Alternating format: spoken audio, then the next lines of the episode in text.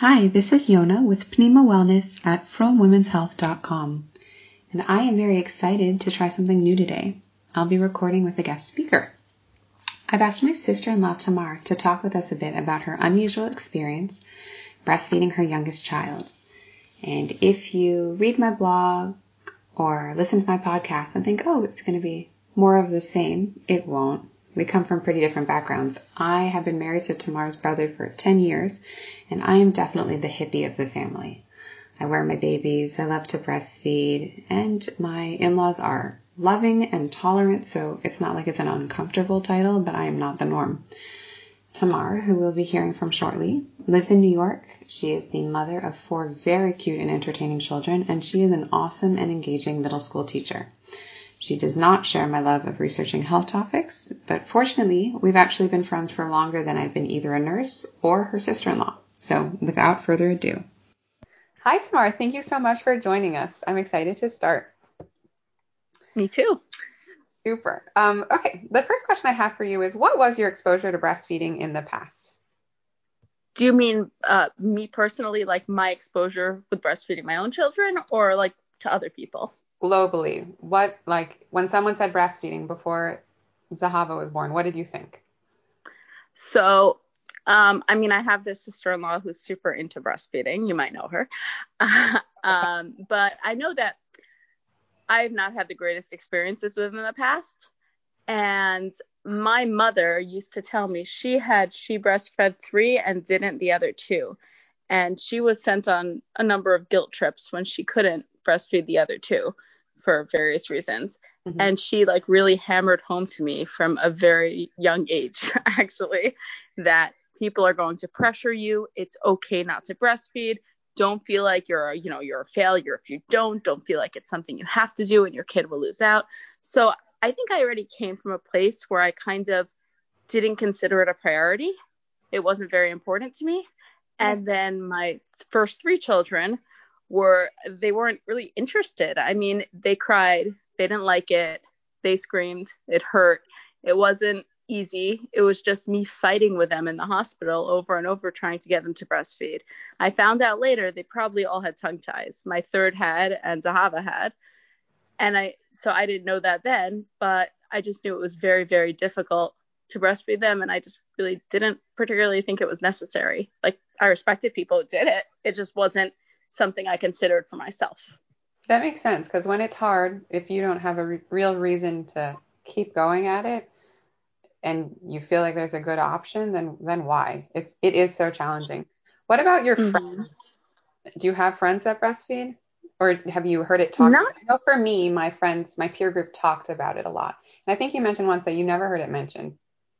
Yeah, it wasn't something we really discussed. It wasn't like a focus when, I mean, a couple of my friends must breastfeed, but most of them didn't. I know a few who did, like, at some point with some of their kids. But overall, the people with whom I discussed it really just, it wasn't a factor. I have one friend who pumps exclusively, and she doesn't breastfeed. Like, that was as close as I got. Okay. Um. So at one week postpartum, we were talking about how you could dry up your milk supply as fast as possible. And now, six months later, you have been exclusively breastfeeding. I mean, since what is about a month postpartum that you were able to get your supply. Really, yeah.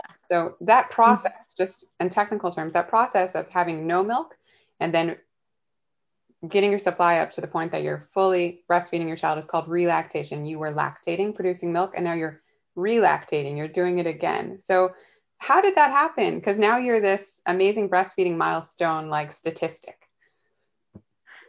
Um, so I actually remember I was doing pretty well with Zahava in the hospital, but I was also, I was getting like, I was bleeding.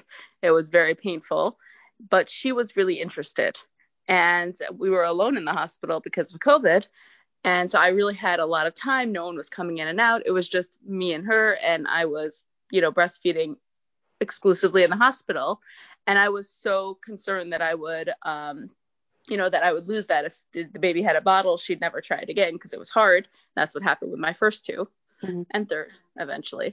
Um, but so I remember even like when they wanted to take her to the nursery because she would not sleep around me because she could smell me. Um, I said, I, I don't want you taking her. You can't take her. Someone's going to give her a bottle. I was so afraid. And then they finally, they actually put up signs on her thing. Do not feed, do not feed.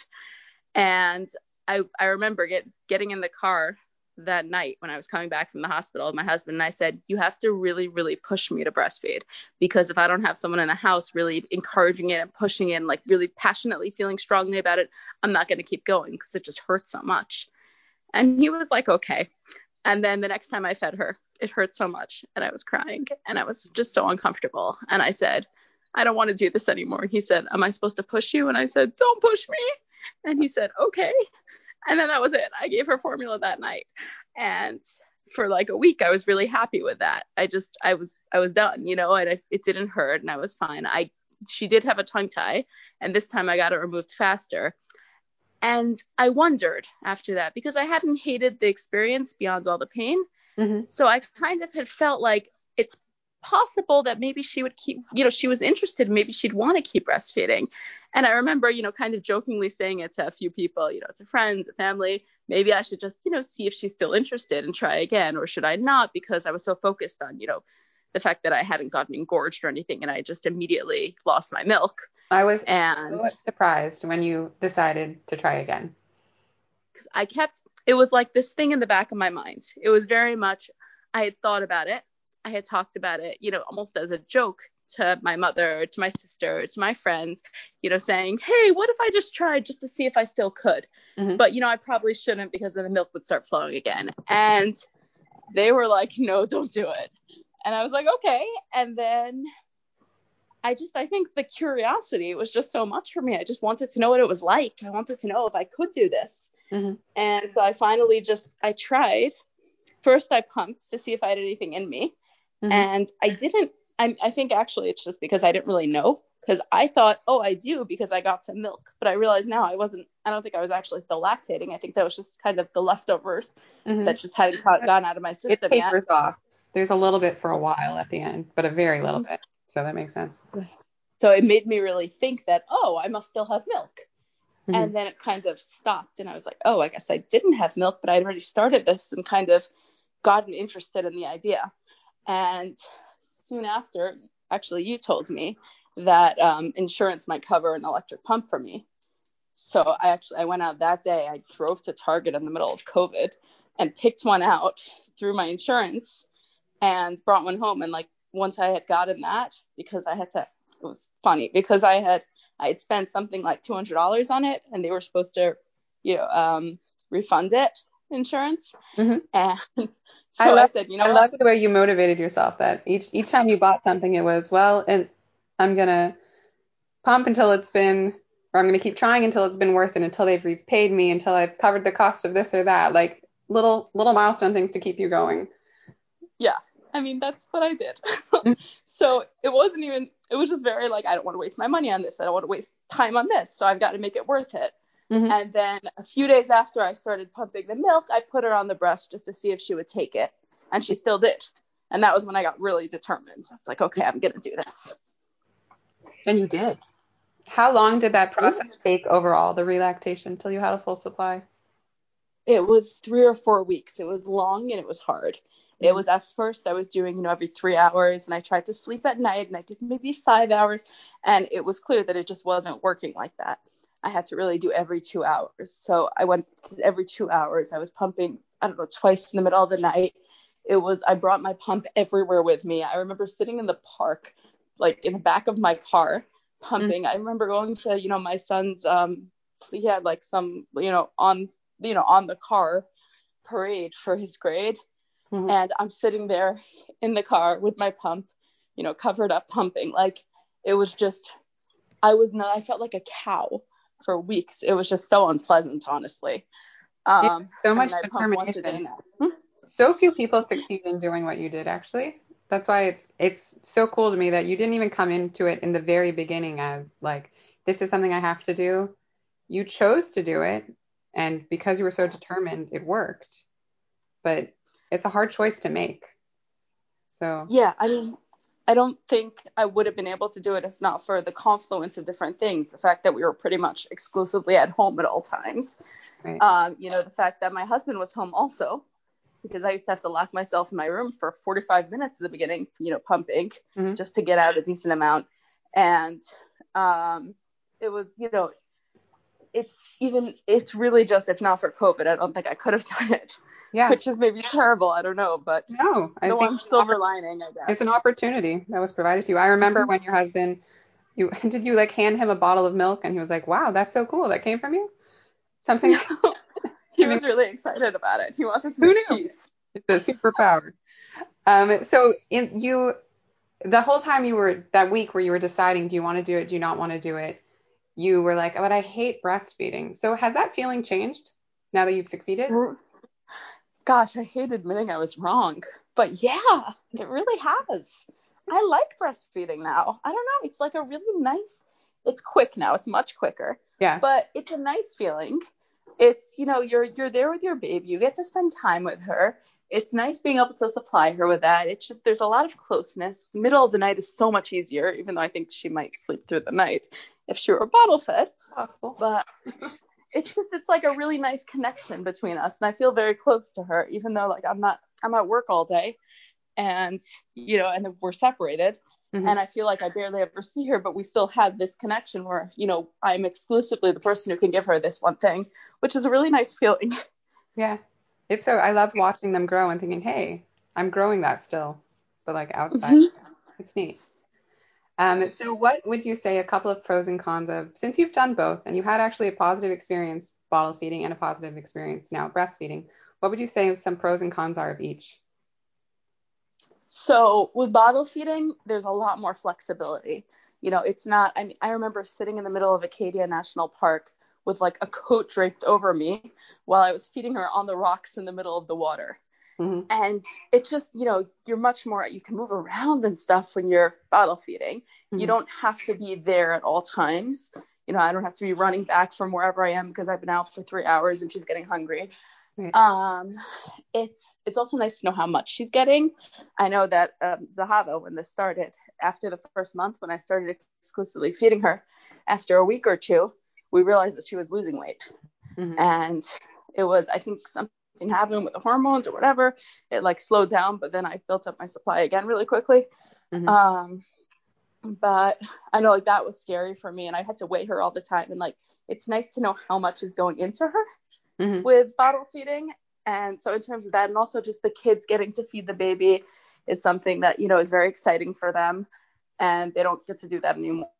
So those are really the advantages to bottle feeding for me. And it sounds like, you know, there's just the advantages kind of balance out like the closeness that you get to feel, the specialness that you get to feel as the one who exclusively feeds her. It kind of, it is the opposite of the benefits of bottle feeding. So you, for each person, they have to mm-hmm. weigh which one, is, which one will be best for them or work for them. Yeah, I think both are great. I think that we have both options are great. Mm-hmm. And, you know, I think what people do, I think it's worth it for people to try breastfeeding mm-hmm. because I think it's a really nice experience that, you know, might really, you know, jive with people who don't realize that it might be their thing. Mm-hmm. And at least, you know, to try it. And if it's not for them, though, they shouldn't feel guilty. They shouldn't, you know, feel like they lost out on something. Mm-hmm. There are a lot of other gains. Right. Also, the sleeping through the night thing. Which, I mean, there's science thrown against it. I have a couple. I have actually have one friend who's all of her kids sleep perfectly through the night. The first two were breastfed. And then she also, she, she didn't enjoy breastfeeding. So she bottle fed the next. But they all, I asked her, I was like, is the reason your kids sleep so well because they're bottle fed? She said, no, my breastfed kids slept that way too. So sometimes oh, it's a so mix. Sometimes it's adequate. And sometimes it's just the kid. It's hard, hard to know, mm-hmm. hard to know. But it yeah. is hard to maintain a supply if your kid sleeps through the night naturally too. So for some people, so it's, mm-hmm. there's so many factors and variables in that. So, right. And what would you say any, the, I guess you already mentioned what you think the pros are of, of breastfeeding. Yeah, I mean, I think it's also, it's it's handy not to have to pack up a bag and a bottle of water every time I go anywhere. You know, I remember back in the day, the formula days, you couldn't go anywhere without a diaper bag. Right. Now I can like just keep a diaper in the car and, you know, diaper and wipes yeah. in the car, whatever, and just go where I want, mm-hmm. which is nice. It's just, um, I mean, the closeness is really a big one. The feeding during the night, although again, uh, I don't know what this is like through the night, but the feeding, the feeding through the night is much faster, much easier. Mm-hmm. There's no getting out of bed. I think it's nicer for her also. Yeah. I think that, you know, it's already warm.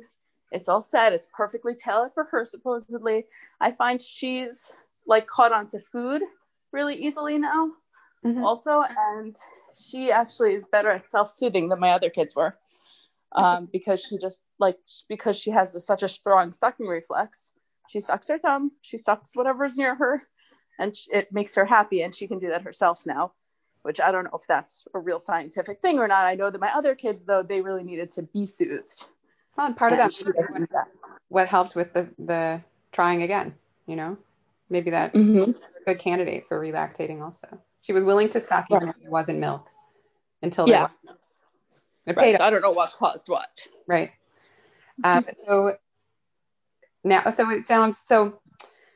You, I don't, I also don't know if you could have done that without Corona. Like, I can't imagine personally if, if I, mm-hmm. if I was you and I'd been able to leave the house and been able to go to work and life had looked different, you worked so hard, it would be nearly impossible, I would think. Mm-hmm. But so now that you've done it though, you would, you could see yourself without the drying up and starting again part. Can you see yourself going back and like breastfeeding another child and working on it for a little bit and then seeing it work, knowing about tongue ties, knowing about the process?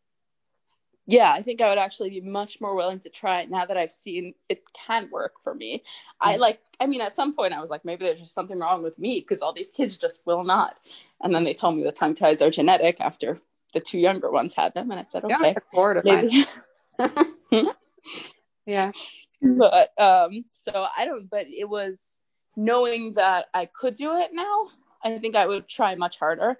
And I think I'm more experienced now also. It was funny, even in the hospital, I kept asking the lactation consultants. I said, listen, I'm like bleeding. And they were like, ah, here's some, you know, uh, lanolin or whatever they call it.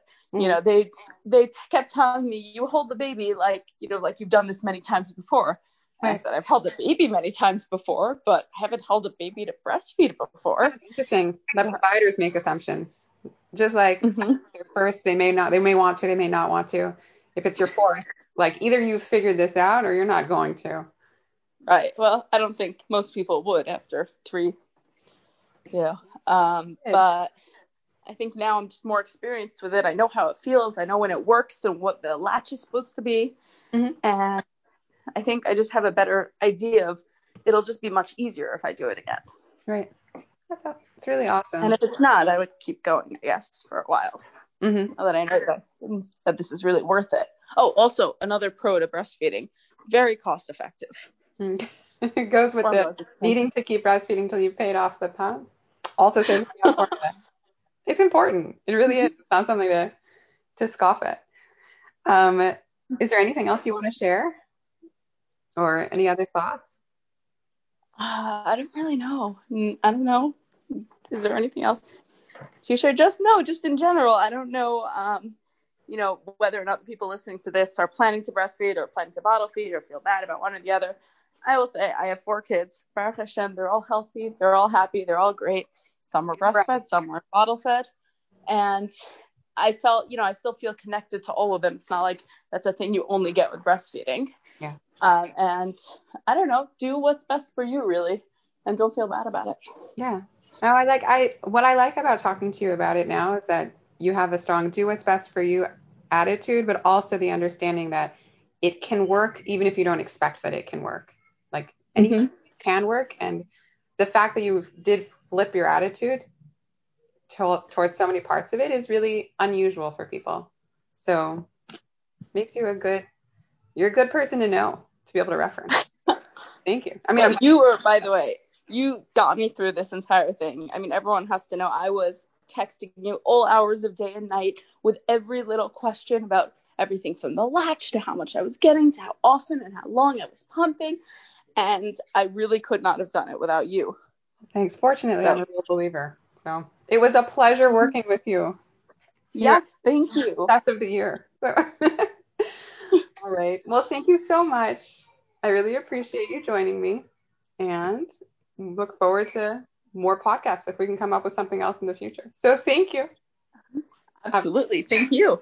Okay. Bye-bye.